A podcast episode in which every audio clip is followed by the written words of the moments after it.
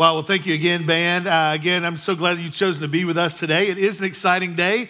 See the baptism out front. Again, this is just a big, big day that we're going to celebrate uh, the fact that Jesus does uh, turn dead bones into life, right?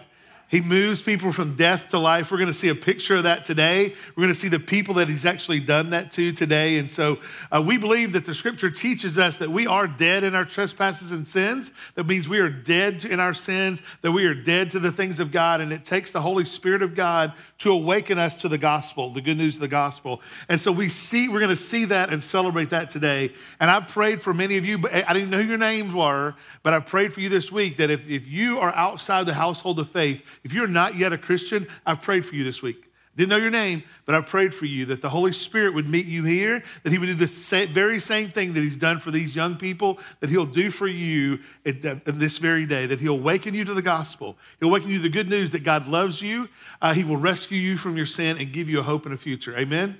I would say this church is, is for that. We're, we are for that, and we are for you today. You need to hear that for sure. Open your Bibles. So, we are going to be in Genesis 40. Last week, uh, Pastor Blake did a great job in preaching through Genesis chapter 39. If you're, again, new to Refuge, we do expository preaching, verse by verse preaching through the text. And so we think that we that's an important thing because uh, sometimes it's easy to skip some of the hard parts some of the, uh, some of the, uh, the, the, parts that are a little bit uncomfortable to preach as we've been over the last few weeks. Amen, church? There's some things that you might have heard your preacher say before, but we had to preach about them over the last couple of weeks. And, uh, uh, and so we, we preach verse by verse. Uh, we don't think that should be boring preaching because we say boring preaching is sinful. And so uh, we don't, we, it's this, uh, the gospel is an exciting thing uh, for us to preach about. So last week, Pastor Blake did a great job. He was not boring at all and preached through Joseph and Potiphar's wife. And so if you look back in that text, um, you'll, remember that Joseph fled immorality. That, that was one of the things he did. He was running away from immorality. As a matter of fact, he ran out of his clothes. He was trying to get away from it uh, so fast. He was like, I, I, got to get away, I got to get away from this lady, you know. Uh, get your hands off me, girl, uh, is kind of the way he was last week. And, and so, uh, so he ran out of his clothes, literally. And chapter 39, 17 says this, um, uh, says this, the Hebrew servant whom you have brought among us came into me to laugh at me. That's what Potiphar's wife said. Uh, verse 18 says, uh, But as soon as I lifted up my voice and cried, he left his garment beside me and fled out of the house. And so she was putting it all over on Joseph and saying, Hey, this was him, and he was in here, and he should have been in here, and he was trying to take advantage of me. Um, and so the master puts Joseph in prison. He was all angry about it. And so he puts Joseph in prison. Then verse 21 says, But the Lord was with Joseph and showed him steadfast love and gave him favor in the sight of the keeper of the prison. And so the Lord knew what was going on. The Lord was with him while he was there. And uh, it says that he showed him favor in prison. Then verse 23 says, The keeper of the prison paid no attention to anything that was in Joseph's charge because the Lord was with him, and whatever he did, the Lord made it succeed. And so we see that no, no matter what the circumstances were around it, that the Lord was with Joseph even while he was in prison. Then we get to chapter 40, and that's where we'll be today. Uh, you can follow along in your Bible, on your device, or I'll actually have the text on the screen today. This is what it says.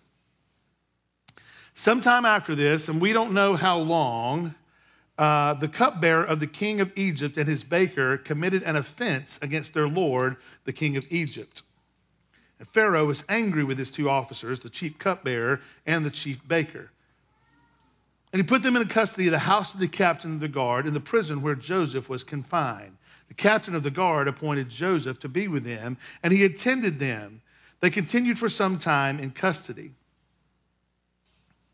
One night, they both had, uh, one night, they both dreamed. The cupbearer and the baker of the king of Egypt, who were confined to the prison, each his own dream, and each dream with its own interpretation. When Joseph came to them in the morning, he saw that they were troubled.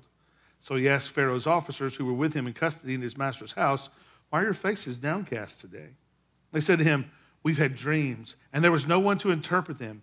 And Joseph said to them, Do not interpretations belong to God? Please tell them to me. So the chief cupbearer told the dreams to Joseph and said to him, In my dream, there was a vine before me. And the, on the vine, there were three branches. And as soon as it budded, it blossoms, its blossoms shot forth, so the clusters ripened into grapes. Pharaoh's cup was in my hand, and I took the grapes and presented them to Pharaoh into Pharaoh's cup and placed the cup in Pharaoh's hand. Then Joseph said to him, This is the interpretation. The three branches are three days. In three days, Pharaoh will lift up your head and restore you, uh, restore you to your office, and you shall place Pharaoh's cup in his hand as formerly when you were his cupbearer.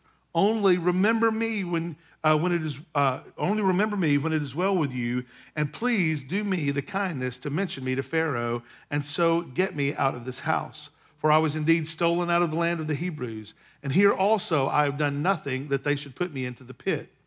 When the chief baker saw that the interpretation was favorable, he said to Joseph, Hey, hey, hey, I also had a dream. There were three cake baskets on my head. And in the up, up, uppermost basket, there were all sorts of baked goods for Pharaoh, but the birds were eating out of the baskets on my head. Joseph answered and said, This is the interpretation. Three baskets are three days. In three days, Pharaoh will lift up your head from you and hang you on a tree and the birds will eat the flesh from you. On the third day, when the, uh, which was Pharaoh's birthday, he made a feast for all his servants with cake and ice cream and lifted up the head, the head of the chief cupbearer and the head of the chief baker among his servants. He restored the chief cupbearer to his position and he placed the cup in Pharaoh's hand. But he hanged the chief baker and jo- as Joseph had interpreted to them. Yet the chief cupbearer did not remember Joseph, but forgot him. That is Genesis chapter 40. Let me pray and we'll keep going. God, we do need you. Holy Spirit, help us today. Give us all ears to hear from you. Uh, Holy Spirit, use me. Say through me what it is that you would have to say to all of us today. I pray it in Jesus' name. Amen. So clearly, Pharaoh must have been some kind of hothead, right? He must have had some type of anger. Anybody know? Anybody have any ideas what that might be like? Who's got a, who's got a temper in here? Man, come on. I know y'all in church, but it's okay to say you got a temper. I, I you know, I can be mad. Ask my kids. You know, uh, we, I, we, can all have a temper from time to time. Uh, so first off, J- Joseph was in prison, right? He, he put Joseph in prison, and he had put his cupbearer in prison. I don't like those cups. You're out. He had put his baker in prison. Those aren't the kind of cookies I ordered. You know, I don't know what it was that, uh, that he put him in prison for, but I don't like those. Whatever it was, he was in prison. And he's like, I didn't get a harumph out of that guy, so you're in prison too, you know. Whatever it is, that, whatever it was that they caused him to go to prison. The bottom line was, don't mess with Pharaoh. I mean, don't mess with that guy, right? When I think of Pharaoh, I think of Yul Brynner. Who doesn't think of Yul Brynner, right? I mean, he is the classic Pharaoh. Whenever I read about Pharaoh, this is what I picture uh, him looking like. And so the text tells us that they spent some time in prison together, and, um, and, and one night, the cupbearer and the baker both had a dream. Y'all have dreams? Who dreams? Who dreamed something last night? Raise your hand. Nobody's dreaming? Or y'all not raising your hand so I can see them? All right, there we go. Let's see a few more people. The rest of y'all not dream? Y'all just don't raise? Look, it don't mean you're charismatic if you raise your hand in church to answer a question. All right, we'll keep going. Uh, so Joseph sees them the next morning and they're troubled. Uh, the scripture says that, that they are troubled, and so Joseph inquires, and, and they both said that they had dreams. Uh, but in case you forgot, Joseph, uh, there's no one around here to interpret these dreams in the prison. Uh, and we're stuck over here in this prison, and we don't know what we're going to do. And so Joseph said something interesting. He said, uh, Do not interpretations belong to God? Hmm. Please tell them to me. You don't need somebody else. The Lord is the one who interprets the dreams. The Lord is the one who can tell us about these dreams. Nobody else can tell us about stuff like that. So Joseph says to tell him to me. See, Joseph tells him that uh, people that would go to other people to interpret dreams is a futile effort. It's a worthless effort to go to somebody else to interpret your dreams. Interpretations belong to the Lord. Now, let's just kind of sidebar here for just a second because what they were dealing with and what some of you are involved in is a bunch of superstitious stuff. Oh, yeah, I'm fixing to step on some toes. Uh, like, don't walk under a ladder. Ooh, you know. Or there's a black cat crossing in front of you in the, on the road. What do, you, what do you do when a black cat crosses you in the, in the front of the road? You turn around, or what else do you do? Run over it. like, do you ever like lick the thing and like put a cross on your uh, window? Is that just me? Okay. All right. Uh, it is a Kossuth, Mississippi thing, yeah. Uh, or like knock on wood, you know, that's just dumb too. Or like a make a wish from a wishbone, you know, if you pull it and who gets the long bone, who gets the short bone, all that kind of stuff. Or, you know, those of you who deal in essential oils and the book of witchcraft that comes with those, or what? Don't write, don't at me, don't at me. Sorry. I take it back, but I'm kind of in it. um, but all right, I'm just kidding about most of that, except the last part. Uh, uh, let's talk about some real things uh, that people get, people find themselves involved in. Tarot card, tarot cards. Mm. Uh, the original word from tarot card that, that we get that word from uh, meant this. It meant foolishness. That's, that's what it meant, foolishness. Uh, and, and, so when it was originally started, to, people started to use those, it was just something fun to do. And now it's moved to where it's connected to the occult. And so that, that people that use tarot cards believe that they're channeling something else, some other power that's giving them some kind of power to tell the people sitting across from them that their cards actually mean something. That's garbage, okay? All right? And so if, if you're involved in going to get your tarot cards read, it's foolishness. You're, you're wasting your money. If you're involved here and you're reading people, if you're doing that to people and you've got a set of tarot cards that you're reading people's futures, you're, you're, you're filled with an evil spirit if that's what you believe. Okay? I, I'm trying to speak truth to you because that, that is not of the Lord. Tarot cards, palm readings well, you know, there's a long, here's your lifeline, and here's the short line. I don't even know what that means. Uh, uh, this means that you're to need a kidney, you know, or whatever. Uh, your kidney line runs out about 53, you know. Okay, you're good. Uh, palm readings, mediums, the practice of purportedly mediating communications between spirits of the dead and living human beings. Listen, I, I, know that when our loved ones die, it's hard. If anybody knows that in this church, we know it. We've had enough death around us to do us for a while. And, and so we know the grief that comes with that. We, we know the grief around whenever, you, whenever a loved one dies and, and you have any desire to just, man, if I wish I'd have had that other conversation with them. I, I wonder, I hope they're okay now. I wish they could have said one other thing to me. We all want that, right? I mean, all of us would want to have another conversation with someone who's passed away, uh, just an additional 10 minutes, just a word from them. We all want that. And people that are involved in things like this play on your emotions. They're looking to find you because you're weak in your emotions, and you'll give, you'll almost give up any information to somebody like that and hang on anything that they can give you just to hear, just to hear something that you might think might be from your loved one. It's not. Okay? If it's anything, it's the spirit of darkness that is just giving some kind of historical information. It's not your loved one. That's not what the, te- the scripture tells us. The scripture tells us that if your loved one is in Christ, from they move from death and they move to life, they move from this life into the next one. Whenever they close their eyes in death, they open their eyes in glory. That's the good news. And they are with Jesus. They're not worried about you, okay? I don't mean to say that cold. I, have experienced it, so I, I'm saying that for all of us. I don't mean to be cold in that. I'm just trying to be truthful. Don't, don't get yourself involved in that. All that is, is, is from a dark, demonic, evil world. Seances. Look, I, I remember as a kid, or, you know, that we, we would try to do stuff like that. You know, we'd sit around, we'd try to do, just, just, just steer away from all that kind of stuff. people attempting to make contact with the dead. There are evil spirits. Listen, there are evil spirits, and they're out to destroy. We have an enemy who is set out to, to kill and steal and destroy from us, to deceive us from learning and understanding the truth. Ouija boards, playing with those things is playing with something that you shouldn't be involved in. They believe, many people that use those believe that the dead can contact you through those. It's not true. At least it's not your dead loved one. It may be a spirit somewhere, but it's not your dead loved one. You go, You being cold, Pastor. I'm just trying to be your pastor.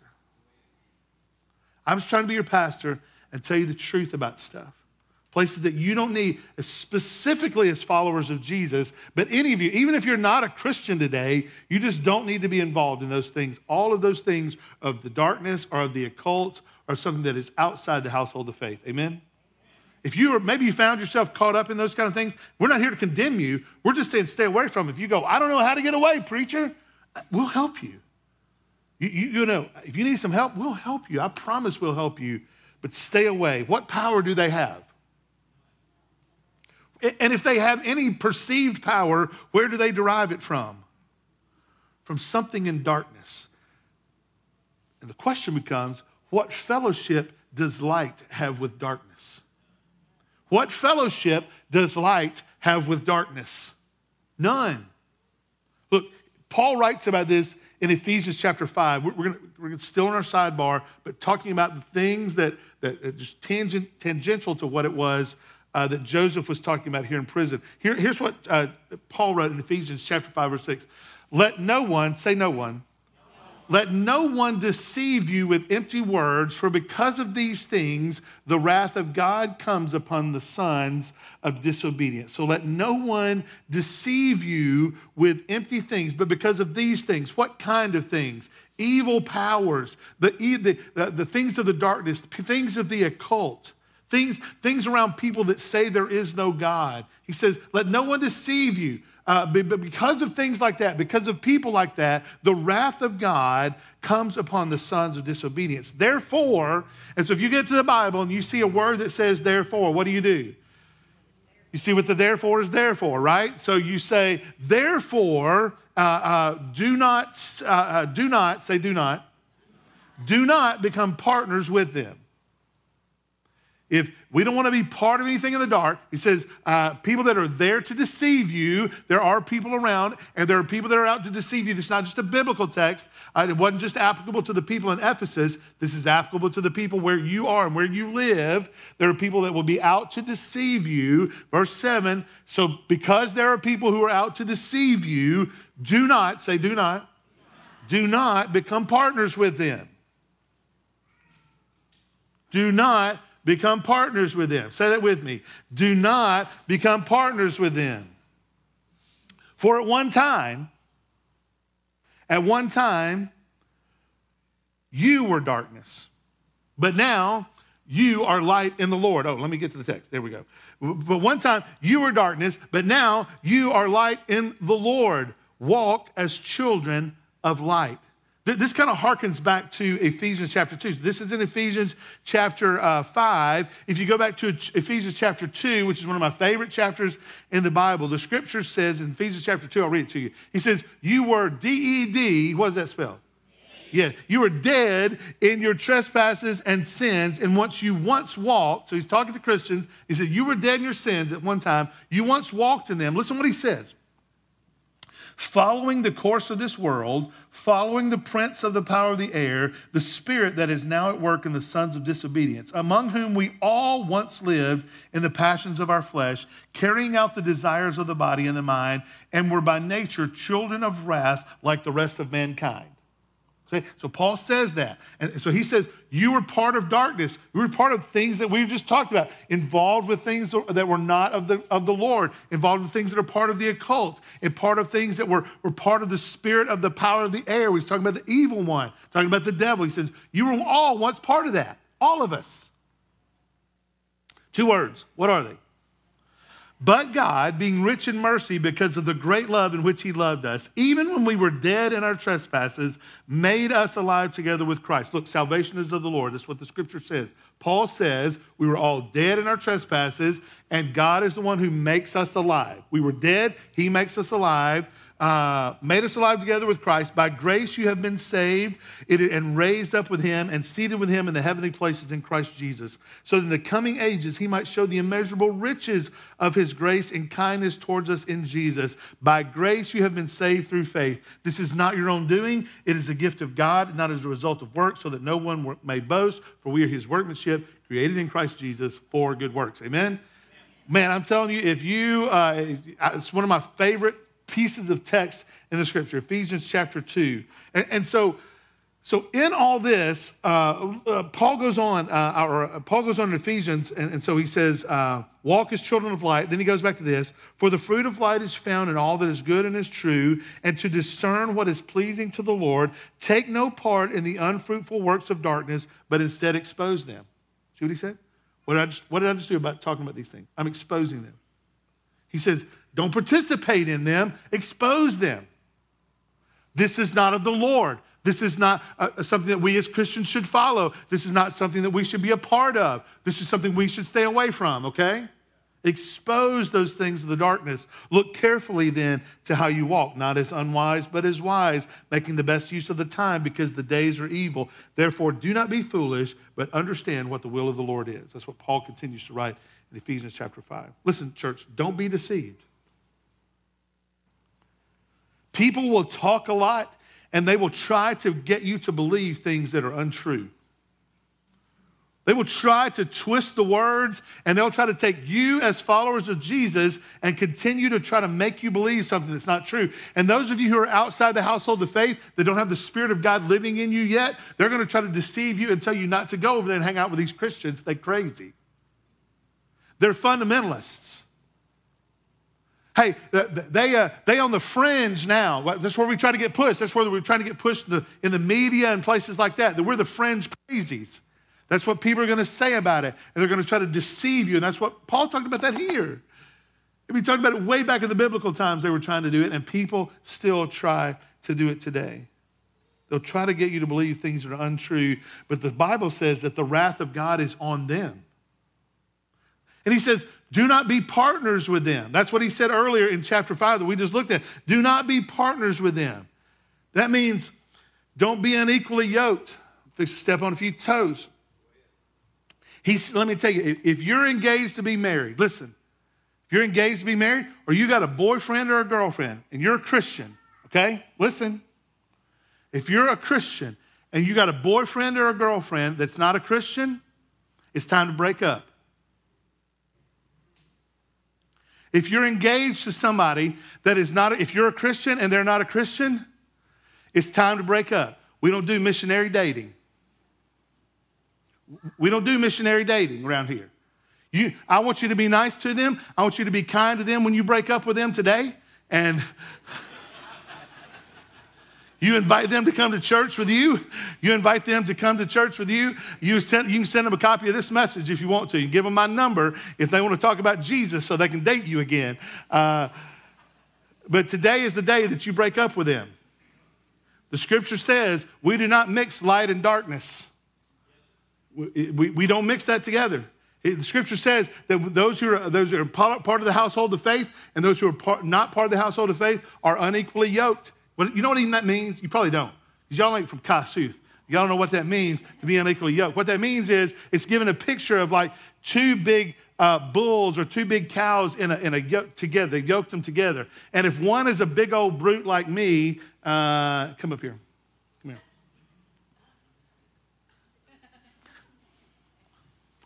And another one is this size, and we had a yoke around our neck then guess who's going to get to control this where we go?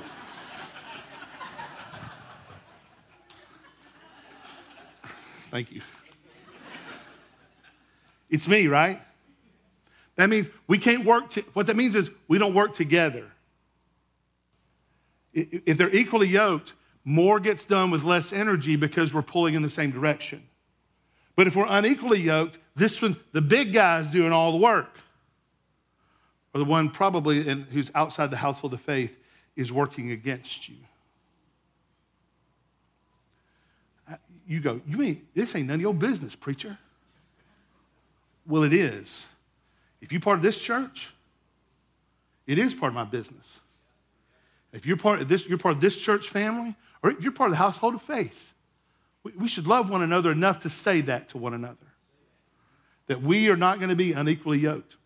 Break up with your boyfriend or your girlfriend today, or tell them about Jesus today.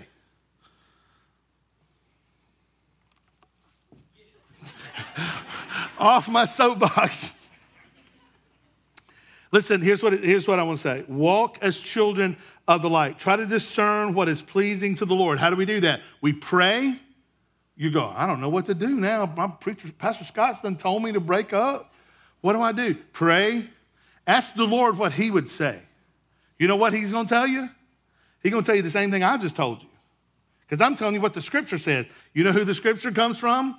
The Lord. See what loop I just put you in? Good luck getting out of that one. Uh, pray, ask the Lord what you should do. Believe what it is that he tells you to do. Listen to what it is he should tell you to do. And if you still don't understand, get some counsel. I'll be happy to talk to you about what you should do. Verse 11 Take no part in the unfruitful works of darkness, but instead expose them. Verse 15 Look carefully then to how you walk, not as unwise, but as wise. And the last warning, verse 17 Do not be foolish, but understand what the will of the Lord is. Joseph rightly said, interpretation belongs to God, not any of this other stuff, not any of this other foolishness that we find ourselves involved in. And somebody else tell me, tarot cards, you know, all that other garbage I just said was of the, uh, not of the Lord. He says interpretation belongs to the Lord. So, so Joseph says, I'm a servant of the Lord. You, you tell me what your interpretation, what, what, what, what the deal is, and I'll help you interpret it. And so this is what this is what they said, verse 9. So the chief cupbearer told his dreams uh, to Joseph and said to him, In my dream there was a vine before me, and on the vine there were three branches. As soon as it budded, it blossomed, set forth, and the clusters rocked into grapes. Pharaoh's cup was in my hand. I took the grapes and pressed them into Pharaoh's cup and placed the cup in Pharaoh's hand. Then Joseph said, This interpretation. Three branches, three days.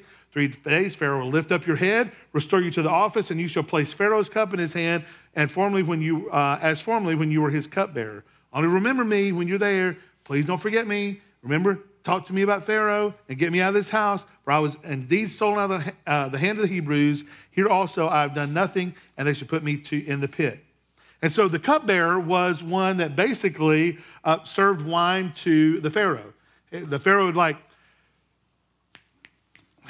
and the cupbearer would, you know, run in and he's got his wine and he's like, hello, Pharaoh, uh, there's your wine. And so that's what he would do. That was his job. That's the only job. Not a terrible job, but clearly whatever he did before put him in prison, but that was his only job. And so when the cupbearer had his dream interpreted, he was like, yeah, you know, I'm going to live.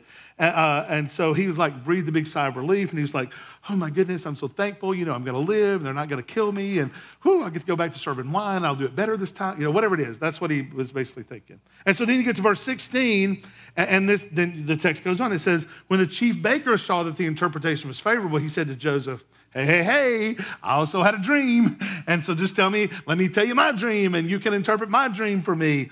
And so he said, um, there were three cake baskets on my head. And the uppermost basket were all sorts of baked goods, food for Pharaoh, but the birds were eating out of the basket on my head. And Joseph said, This is the interpretation. Three baskets or three days. He's like, Oh, that's the way the other one started, you know? Three days.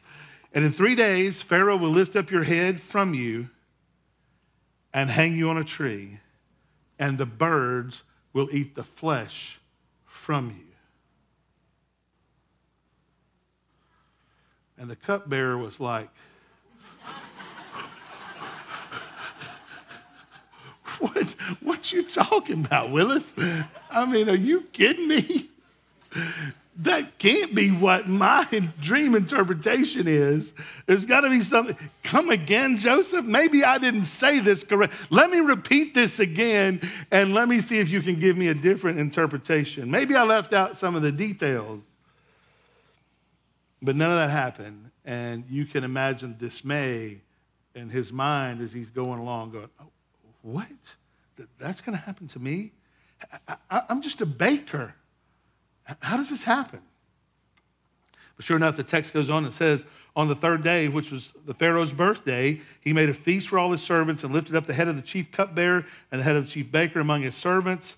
He restored the chief cupbearer to his position and placed the cup in Pharaoh's hand, but he hanged the chief baker as Joseph had interpreted to them.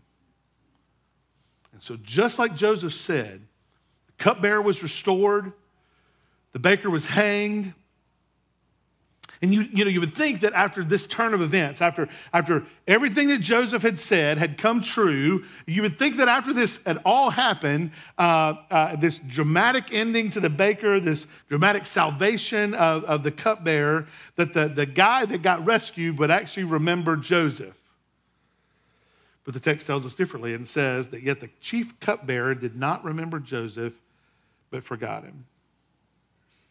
And so this text would be a would be a really nice text and, and would have a nice ribbon kind of wrapped up on the end of it if he had just remembered at that time, right? That would have been a nice ending to chapter 40. But he didn't. He forgot it. Do you ever feel forgotten?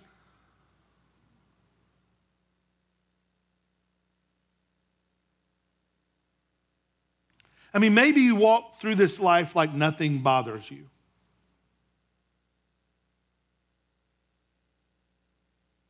You just kind of pretend and put on a nice face and act like everything's not really a big deal to you. We just had our second refuge men's breakfast yesterday morning. And, and, and I, I meant men, if you could come and make that on Saturdays, we do it, just trying to do it every few months. Uh, I have to do it. We've got another one coming up uh, August 14th, so put that in your calendars. We're having breakfast, doing a nine hole golf scramble. It'll be, a, it'll be a lot of fun uh, that day. But it, it, the, these last two times that we've done this have been really encouraging. So we've heard from a couple of guys, and, and so we had this breakfast uh, yesterday, and Heath Harrell actually spoke to us. And one of the things that Heath said was that we men act like everything's okay. We just act like everything's okay. Somebody will say, Hey, how are you doing? What's our answer, guys? Good. We're fine. We're fine. Hey, did you see the game? And then, you know, we'll tell some work story or anything that we can tell so as to get away from having to talk about how we actually are. Just so we won't have to say, man, I'm struggling. Man, I feel defeated. Why? Why? Because our culture's taught us that makes us be weak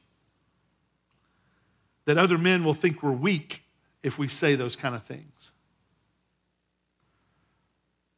When all we really long for is to have a friend, to have a, a person that'll come along beside us and go, Man, I get it. I feel that same way sometimes. I, man, I feel the same way. I'm, I've been down that same road, man. Or I don't even know what road you're going down, but man, I'll walk it down it with you. We just don't say those things. But we desire real friendships. And men, we desire people to know us, to see us. Ladies, I, I know you feel the same way too. This has just happened yesterday, so it's fresh for me. But ladies, I know you feel the same way too. Y'all, y'all typically talk about your feelings a little more, but I know how it goes. You still live in isolation. And you still feel like you got to put a front up for somebody and you still wonder if anybody actually sees you. You know, though this chapter ends with Joseph being forgotten, I mean, he ultimately does get remembered and saved from the prison and eventually saves his family. And so, so he eventually gets rescued. And so I need you to hear this today. Even though you may feel like nobody sees you or nobody hears you, God sees you. Listen. God sees you. God has not forgotten you. God knows exactly where you are. God knows you intimately. God cares about you. How you know that, preacher? How you know God cares about me? See, the Bible tells us that God knows all the hairs on your head. That's easier for some of us than it is for others. God, the scripture tells us that God feeds the birds in the air. And how much more does he care about you and me? He cares so much that he chose to enter into this life. God cares so much about you that he came and to be like one of us. Scripture says that he took on flesh. That's what this entire Bible is about is that God took on flesh. God the Son took on flesh and he lived a life just like you live. Tempted, the Bible says he was tempted in every way, just like you and I are tempted, yet he did it without sinning. He cares so much that he came and he laid his life down. The scripture, Jesus said in the scriptures that nobody takes my life away from me. I lay it down for the brothers. See, they didn't kill Jesus. Jesus said, Here, take my life. I'm giving my life away. I'm sacrificing my life for the brothers. He cares so much that not only did he die on a cross to cover our sin debts, the scripture says he was raised from the dead three days later. Look, there are a lot of people, there are a lot of gods that other people worship. You may be worshiping some other God. I'd bet a $1,000 that God's dead if it ain't Jesus. But Jesus is alive. He is the only wise God, our Savior, and He is alive. He was raised from the dead, and He is ever interceding on our behalf at the right hand of the Father. If, if my picture of that is that God the Father, who is spirit, is like in the heaven in His throne, on His spiritual throne, and the scripture says that Jesus is at His right hand over here going, you know what? Scott screwed it up, but I got Scott. You know what? Scott trusts me and my righteousness. And so you're, you've already poured your wrath out on me, God. And so Scott's good because he's trusting in my righteousness and not his own. You put your name right there. Hey, you know what? Old Joe, I know he's messing it up, but Joe's trusted in my righteousness and not his own. So I got Joe. Because the scripture says that we also have an enemy that is accusing us. Yeah, Scott, you know what? He shouldn't be doing that. And look at him sinning over there. Jesus goes, I got him. Shut it. I got him. And that's the Memphis version of the gospel. okay? That Jesus has got us, that we have somebody that is accusing us all the time. And, and listen, if, the, if, you're out, if you're not a Christian, if you're outside the household of faith, those accusations are true about you. And if you live on your own, there's still no hope for you on your own that you will face the wrath of God, that the wrath of God is already on you. The scripture says he is storing up wrath to pour on you at some point. He's storing it up. The more you sin, the more he is storing his wrath up. The bigger that bow comes back, and he's going to unleash it on you one day when you move from this life into the next one and live in eternity separated from the love of God at the, at the active wrath of God. Well, I don't like that, preacher. I wouldn't either. But the good news of the gospel, the good news of the scripture says that Jesus has come and made a way for you. That Jesus is the way, that Jesus is the truth, and Jesus is the life, that no one comes to the Father except through him. And he, oh, he stands here with open arms today and says, Come on. I'm here for today. I'll, I'll rescue you today. You don't have to face the wrath of God anymore. I've already, Jesus says, I've already faced the wrath of God. I've already taken the wrath of God for you. And so that is my hope for you today.